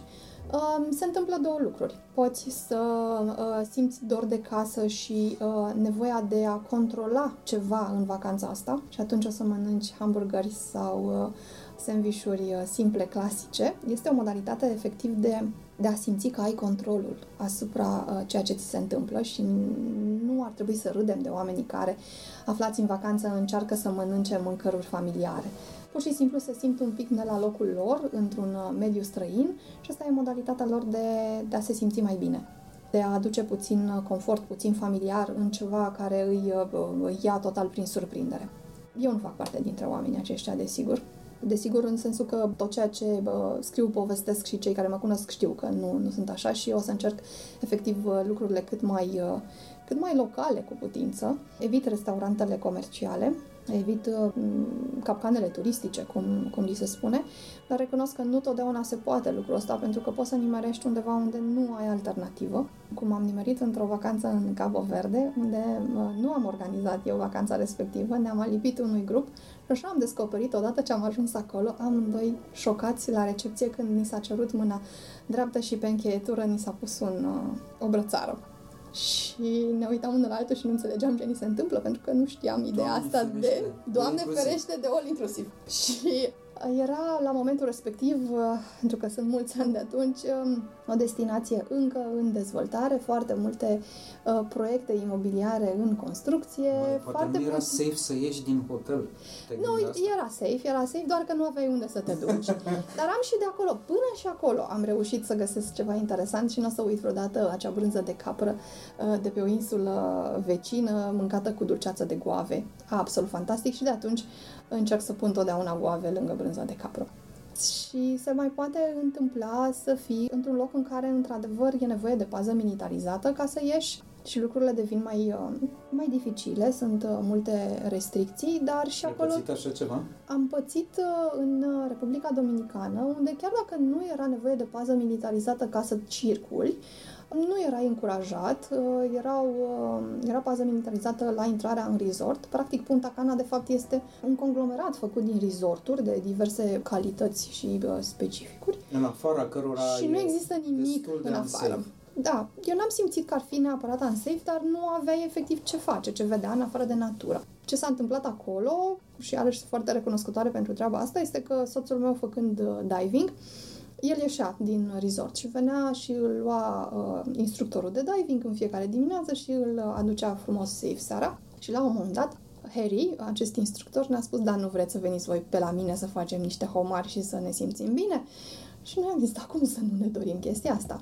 Și asta a fost una din modalitățile prin care am văzut cum locuiesc oamenii normali, cum e la ei în casă, cum gătesc și uh, ce idei au, că am stat la povești, bineînțeles. Uh, și apoi, făcându-i se milă tot lui Harry de mine, uh, mi l-a dat pe fratele lui ca șofer, a venit și m-a luat și m-a plimbat o zi întreagă prin sate, prin uh, plantații de mango, pe, prin, ci- printre cirezi de vaci, uh, pe la îmbrânzitor de șerpi, uh, prin tot felul de locuri să văd, de exemplu, o cenotă foarte faină, acea uh, întindere de apă care este uh, într-o grotă sau sub pământ și așa mai departe. Da, cu tavanul sus. Da, cu tavan surpat. Și atunci, dintr-o dată, Republica Dominicană a devenit uh, una din uh, uh, amintirile mele foarte frumoase.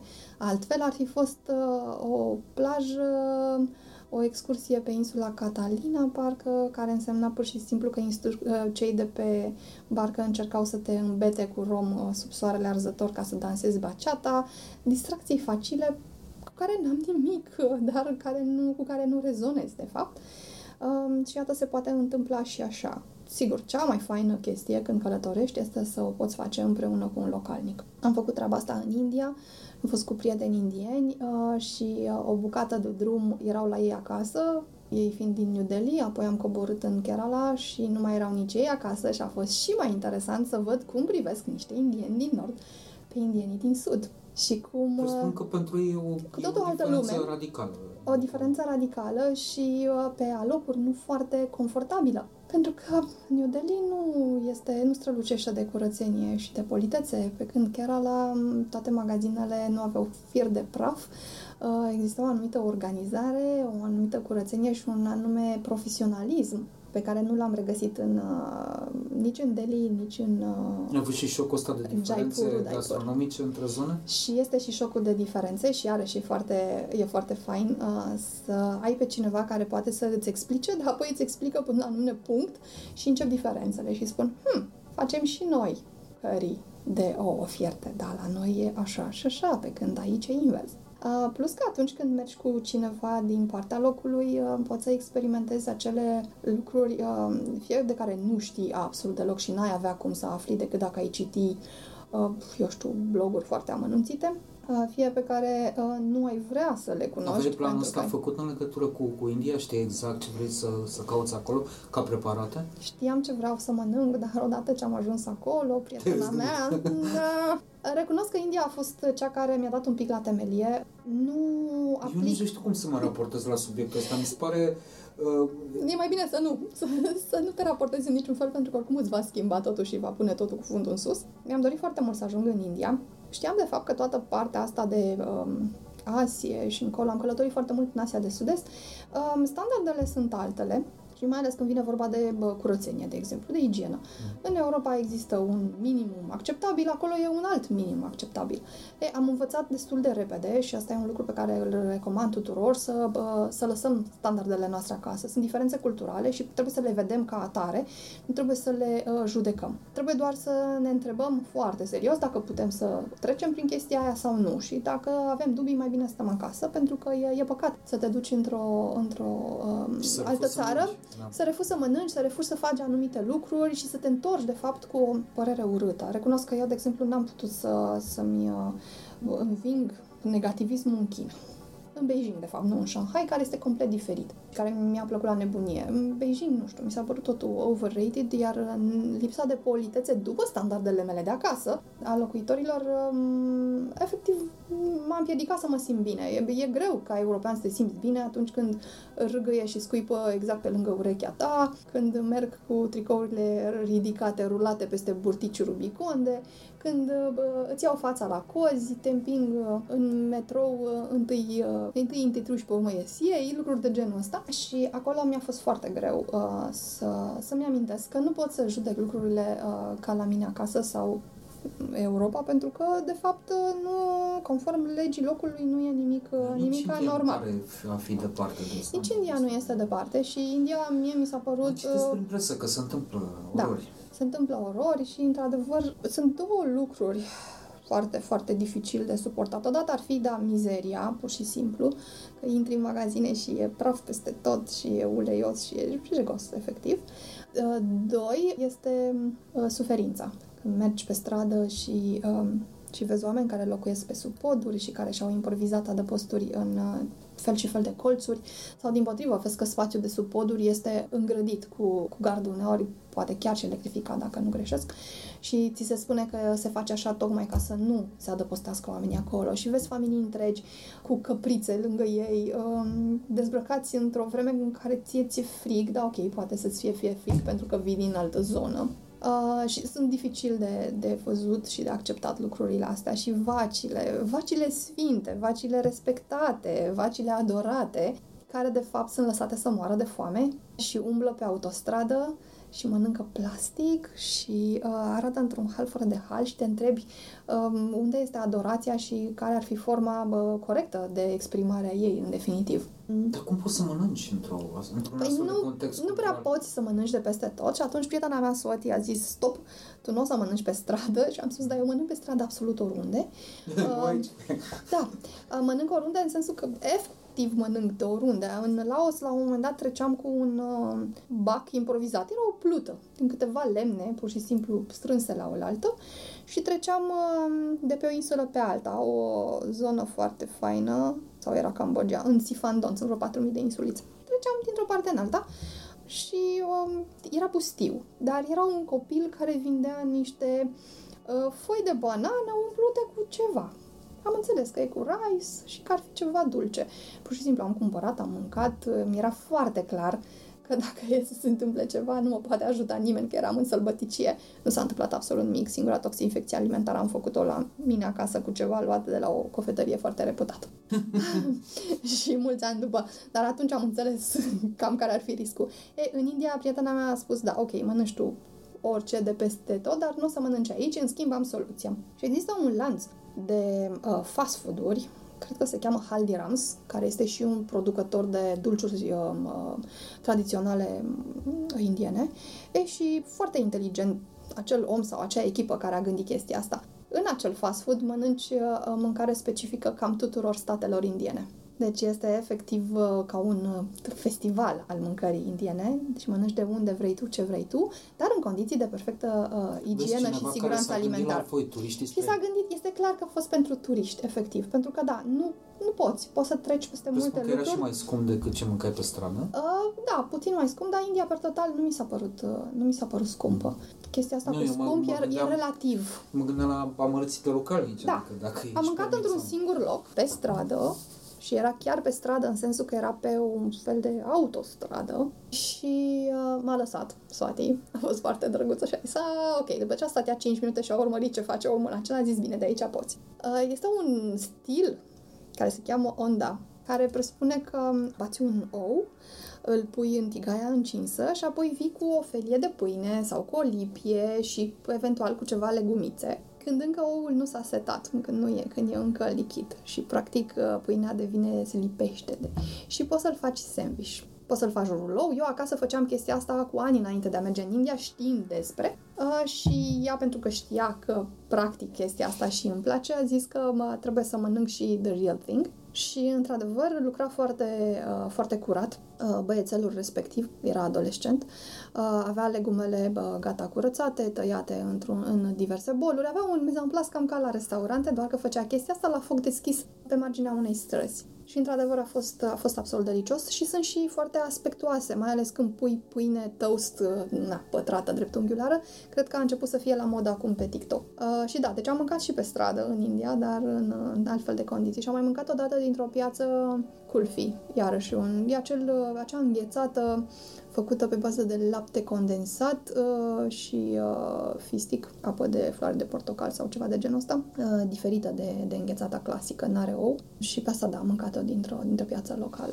Câte din țările din acea zonă geografică ai vizitat? Ai vizitat 10, 12, 15? N-am, n-am numărat. Uh, în total, uh, știu că de curând uh, m-a provocat cineva să îmi descarc o aplicație de genul am vizitat sau nu știu ce și am vreo 54 de țări vizitate. În general, când mergem într-un loc, uh, nu stăm într-un singur loc. Încercăm să vedem cât mai mult din, uh, din țara respectivă. De asta vacanțele, mai ales în Est, în Orient, uh, de obicei au două-trei săptămâni, cele de iarnă, vacanța. N-am văzut Butan și îmi doresc enorm de mult, dar octombrie este luna potrivită de mers în, în Butan și totdeauna e o lună ocupată ca E țara în care fericirea a intrat în Constituție. Exact, da. Au un rege foarte luminat și îmi doresc mult să văd Butanul. N-am fost în uh, Mongolia. Cred că îți trebuie viză pentru Butan. Îți trebuie viză și acum câțiva ani buni îți uh, trebu- trebuia să demonstrezi că ai uh, o sumă destul de mare pe zi pentru că nu acceptă mm, s-ar putea să greșesc, dacă nu cred că backpackers, dar stilul foarte uh, uh, ieftin, să spunem, de, de a călători. Vor să se asigure că lași ceva pentru economia lor acolo. Te întrebam câte țări, pentru că mă gândeam că poate deja s-a stratificat o concluzie privind da. acea zonă și cum anume ar trebui să fie ea vizitată. Pentru că majoritatea turiștilor români care se duc în Asia se duc cu tururi... Thailanda da, în Thailanda și se duc în circuit. Sau un all inclusiv. Sau un all inclusiv, exact. Pentru că pare mai safe, mai comod, mai whatever. E o zonă de făcut, cum, cum, cum zici tu, cu localnici? E o zonă de făcut cu, cu inima deschisă uh, și uh, cu cât mai mult uh, contact local posibil. Uite, eu, de exemplu, um, nu am amintiri frumoase despre Maldive, deși sunt convinsă că bifează vacanța mea bifează cam tot ce și-ar dori un alt tip de călător. Okay. Uh, în momentul în care mă duc și stau într-un uh, Sheraton, uh, Westin sau eu știu ce, uh, Hilton, Sofitel, habar n-am, nu știu dacă am voie să dau nume, în momentul în care stau într-un hotel de lanț, automat experiența mea de călător devine experiență de turist, o experiență comercială. De ce? Pentru că hotelul de lanț da, a schimbat uh, fotografiile, uh, tablourile de pe perete și cam atât. În rest, totul este cam la fel ca peste tot și aș putea să închid ochii și să închipui, adică dimineața la trezire s-ar putea să nu știi exact unde ești. Cu atât mai mult cu cât destinațiile de tip insulă exotică uh, sunt cam toate la fel, adică it's just another pretty island. Uh, Dar și Thailanda pare la fel când te uiți la da. circuite, iar în realitate nu e. Nu este. Thailanda e absolut minunată dacă o faci un pic off the beaten track. Ce am făcut noi în uh, Cambodgia, în Laos, în Vietnam și nu numai, am luat ghizi locali. Uh, noi ne organizăm vacanțele singuri. Avem un agent de uh, ticketing prieten care pur și simplu ne găsește biletele de avion pe care le dorim. Zburăm foarte mult și în interiorul țării respective. Cu uh, zboruri Atunci, interne. Cu zboruri interne. Air India e foarte amuzant, de exemplu. Ei spun Good morning, ladies and gentlemen, boys and girls.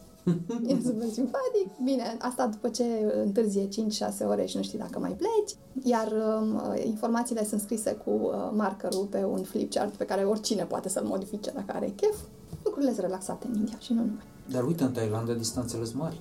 și Vietnam, de exemplu. Ah, și Uh, Vietnamul de la L-am nord la făcut sud. de la nord la sud și chiar de două ori, la distanță de vreo 8-10 ani. Cu distanță. avionul, nu? Uh, Da, e super fain. Mi-am făcut Laos cu, cu mașina uh, și Cambodgia. Sunt cele mai dragi călătorii când mă gândesc la contactul direct, nemijlocit cu oamenii. Aveai cazele înainte, asta așa Da, ca... deci ne luăm, uh, ne luăm biletele de avion, apoi începem să căutăm uh, cazare și ni le luăm uh, Într-o țară singur ca la direct. dacă te duci cu mașina de nebun, ce faci? Adică sunt... Zile, a, nu, găsești, găsești, Da? găsești, găsești, găsești. Dar e, bă, mă rog, noi suntem mai precauți, ni le aranjăm dinainte, poate și pentru că nu ne place foarte mult riscul când e vorba de confortul propriu. Avem un anume stil de a călători, sunt anumite uh, condiții, standarde minime pe care, Bă, le, toate pe care le că dorim. să ai un duș, adică... Da, și uite, în, uh, și să fie cald, dacă cumva Da, e da, frig, da. e nasol pentru că vorbim de Laos și uh, am vrut neapărat să vedem uh, Plain of Jars, care este o câmpie cu uh, niște uh, artefacte uh, asupra cărora uh, arheologii și cercetătorii de orice fel nu s-au înțeles. Unii spun că sunt niște borcane, deci uh, aceste artefacte sunt sub forma unor, să le spunem borcane cu capac, dar sunt făcute din ceva ce pare piatră, ciment, mm, nu e ciment, clar, dar ca să ai bă, ascultătorii o idee, destul de mari, așa cam la un metru și ceva uh, înălțime, cu diametru de, eu știu, 60, 80, nu, 80, un metru. Uh, unii spun pur și simplu că se foloseau în vechime ca să facă whisky de orez. Alții uh, că erau folosite pentru înmormântări ritualice. Sunt mai multe teorii, sunt, este monumentul UNESCO, dacă nu mă șel, uh, și el a vreo 300-300 și ceva de kilometri de ori de Vientiane, ori de Luang Prabang. Uh, Oricum, e, e suficient de departe de orice oraș mare și n-ai cum să ajungi acolo decât cu mașina. Pff, sunt doar 300 de kilometri, ce mare scofală. Ei, 300 de kilometri îi face în 9 ore. Sau îi făceai în 9 ore acum în 2011, cred că am fost noi. Pentru că este un drum uh, vai de mama lui, pentru că e un drum cu un singur, uh, o singură bandă pe sens, pentru că e un drum care trece prin uh, foarte multe uh, locuri foarte înguste și cu vizibilitate redusă, curbe de 90 de grade, cum vrei tu, și atunci e o veselie, se claxonează în continuu ca să știe celălalt că vii, te mai oprești, îl lași pe altul și tot așa și faci 9 ore. Au fost 9 ore foarte faine. Noi când mergem în astfel de locuri, uh, luăm o mașină cu ghid. Uneori șoferul este ghid, alteori ai șofer și ghid. Și stăm frumos în spate. Ai în, în Laos am avut un uh, minivan uh, doar pentru noi. Adică oricum îl luăm doar pentru noi. Ceea ce e foarte drăguț, că poți să mai tragi un pui de somn, să mai scrii. Ții minte că în uh, călătoria asta de 9 ore eram cu tableta în, fra- în față și fie rugam să se oprească ca să fac uh, fotografii, uh, fie îmi scriam. Efectiv îmi țineam jurnalul uh, pe măsură ce se întâmplau lucrurile, eu Live, notau. vezi? Era live, da, era foarte fain, înaintea Facebook-ului live și toate cele. Și um, când uh, șoferii opresc, normal, pentru masa de prânz, uh, ei îți arată că, uite, a, puteți să mâncați acolo sau acolo și noi spunem, dar nu putem să venim cu tine. Și el zice, pa, da, da, nu e chiar uh, așa frumos. Și zic, da, da, e bun, e bun. E, atunci hai să mergem. Și am ajuns în uh, locuri de astea în care mm, foarte greu ajungi altfel, în care, da, mâncarea este foarte bună, dar mai închizi un ochi la cum sunt uh, spălate vasele sau eu știu ce, nu vrei să-ți închipui foarte multe lucruri. Dar uh, amintirile acelea n-ar, n-ar avea farmecul pe care l-au uh, și vacanța la momentul respectiv dacă am merge totul pe steril, uh, curat, standardizat, uh, aprobat de Și tu spui că nu ai avut nicio problemă în seara nu. asta. N-am avut niciodată nicio problemă și nu sunt uh, uh, un organism foarte... Uh, am și eu sensibilitățile mele, dar nu s-a întâmplat. Și nici soțul tău. Nu, nici el. Uh, am fost în piețe, în felul ăsta am fost unde își mai cumpărau ei fructe una alta sau pur și simplu opreau și întrebam ce putem să facem în jumătatea asta de oră.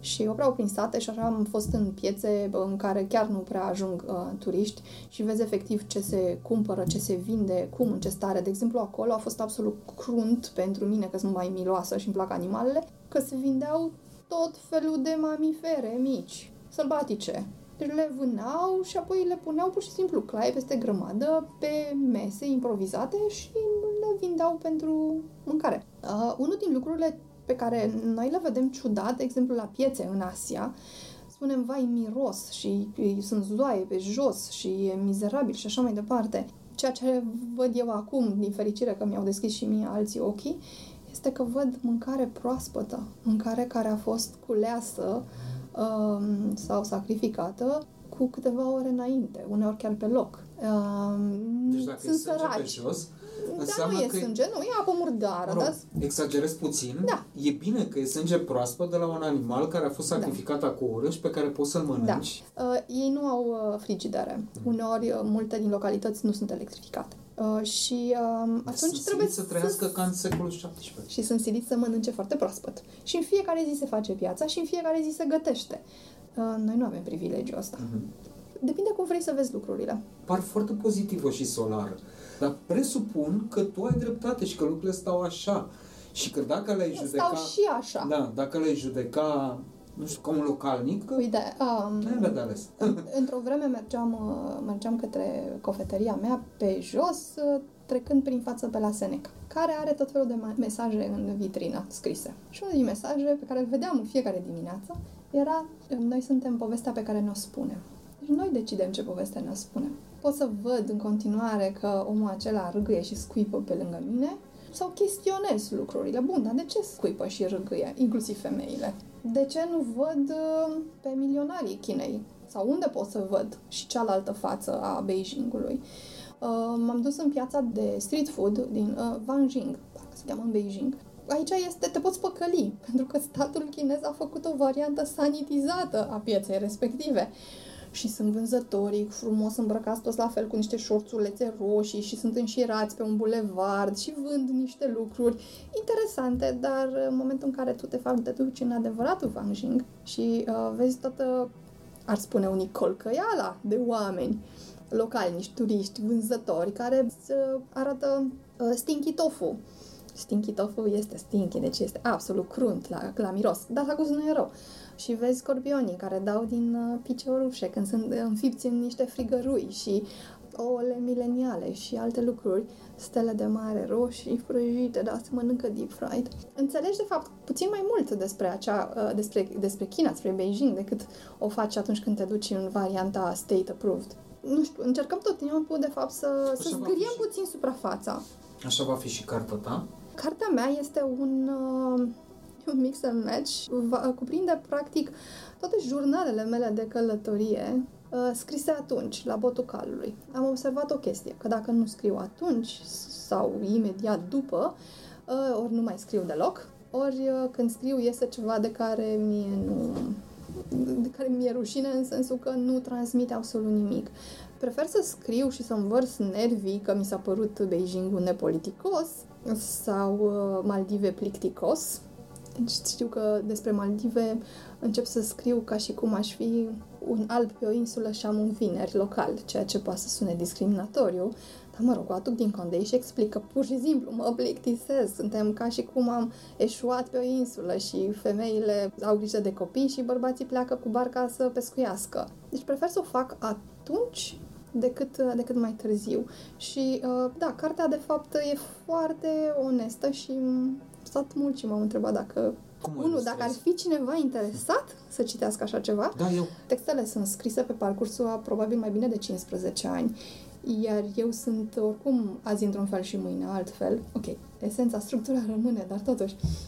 Și depinde de, de ce lecturi am avut. Am mai învățat o lucru, un lucru. La un moment dat, în uh, lecturile mele la școala doctorală, am avut bucuria să dau peste John Urry, care vorbește despre privirea turistului. În general, există o privire medicală și privirea turistului. Și te duci într-un loc și te duci cu o idee făcută de acasă. Pentru că tu ai văzut cum ți-au povestit prietenii care au fost acolo, ai văzut documentare, ai văzut uh, diverse campanii de promovare susținute de statul, respectiv cum e Incredible India, de exemplu. Mhm, Deci eu am, îi susuram soțului meu la ureche Incredible India ani de zile înainte să ajung în India.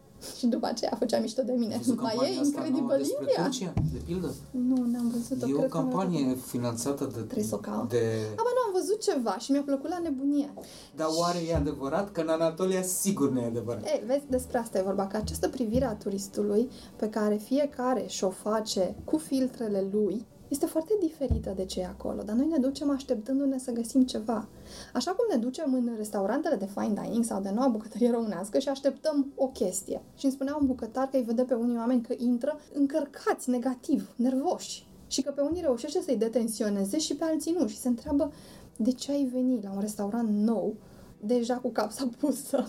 Poate la final merit să, să ai capsa pusă, dar poate nu. E, vite la birou, îți dai seama, încărcat Da, oamenii cu... vin încărcați cu tot felul de lucruri și apoi nu înțeleg că uh, emoțiile lor se revarsă și asupra următoarei perioade din, din viața lor și e păcat. Și dacă ne ducem în uh, Thailanda așteptându-ne să vedem uh, mizerie, o să vedem mizerie. Dacă vrem să vedem uh, turism sexual, asta, Da, o da, să, da. asta o să vedem și doar asta o să vedem. Dar dacă ne ducem să vedem uh, Condimente. pur și simplu condimente sau o altă țară, eu încerc să nu mă mai duc chitită pe ceva, că am observat că bă, pur și simplu îmi pun ochelari de cal.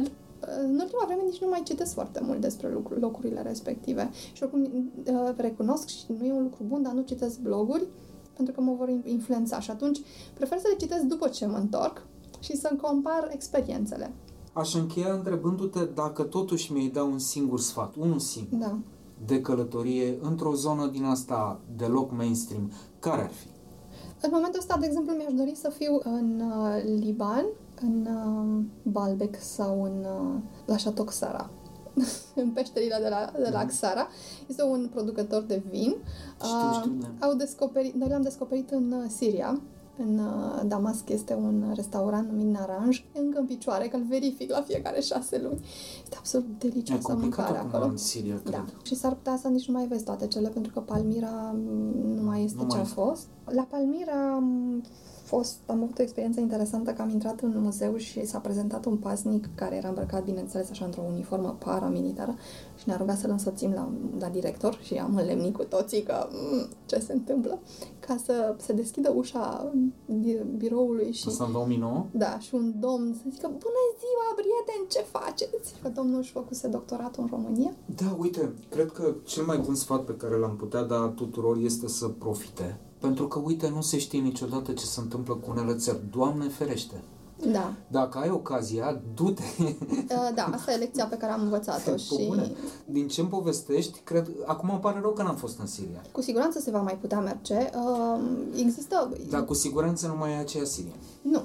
De fiecare dată când ajung la Londra, îmi place să mă duc la British Museum și bă, dacă sunt expoziții noi, interesante, mă duc. Dar eu am două fixuri. Mă duc la anumite mumii, mi se pare fantastic că după atâtea mii de ani cineva să se zgâiască la tine, să I pay my respects și pe urmă mă duc și mă uit la niște uh, oameni cu uh, trup de, de taur care sunt din uh, Mesopotamia. Sunt în niște construcții absolut imense, cred că au 3-4 metri înălțime și 5-6 lățime. Sunt uh, niște statui, sunt basoreliefuri, sunt porțile de intrare în palatul de la Ninive și nu numai. Și sunt acolo. Și într-o vreme mă duceam uh, la British Museum și ziceam ce drăguț că pot să le văd în Europa, dar ce aiura că englezii le-au luat și le-au adus aici. Și într-o vară eram în uh, British Museum și mă uitam la ei și era dimineața în care citisem că cei din ISIS distruseseră un palat în Ninive. Și uh, oamenii mei cu, uh, cu corp de taur erau din Ninive.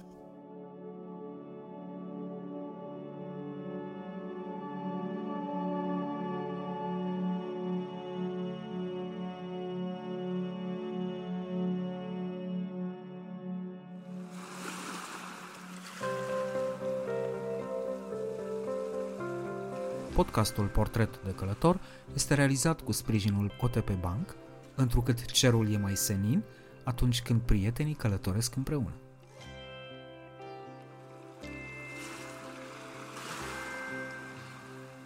Travel, cultură, răsfăți.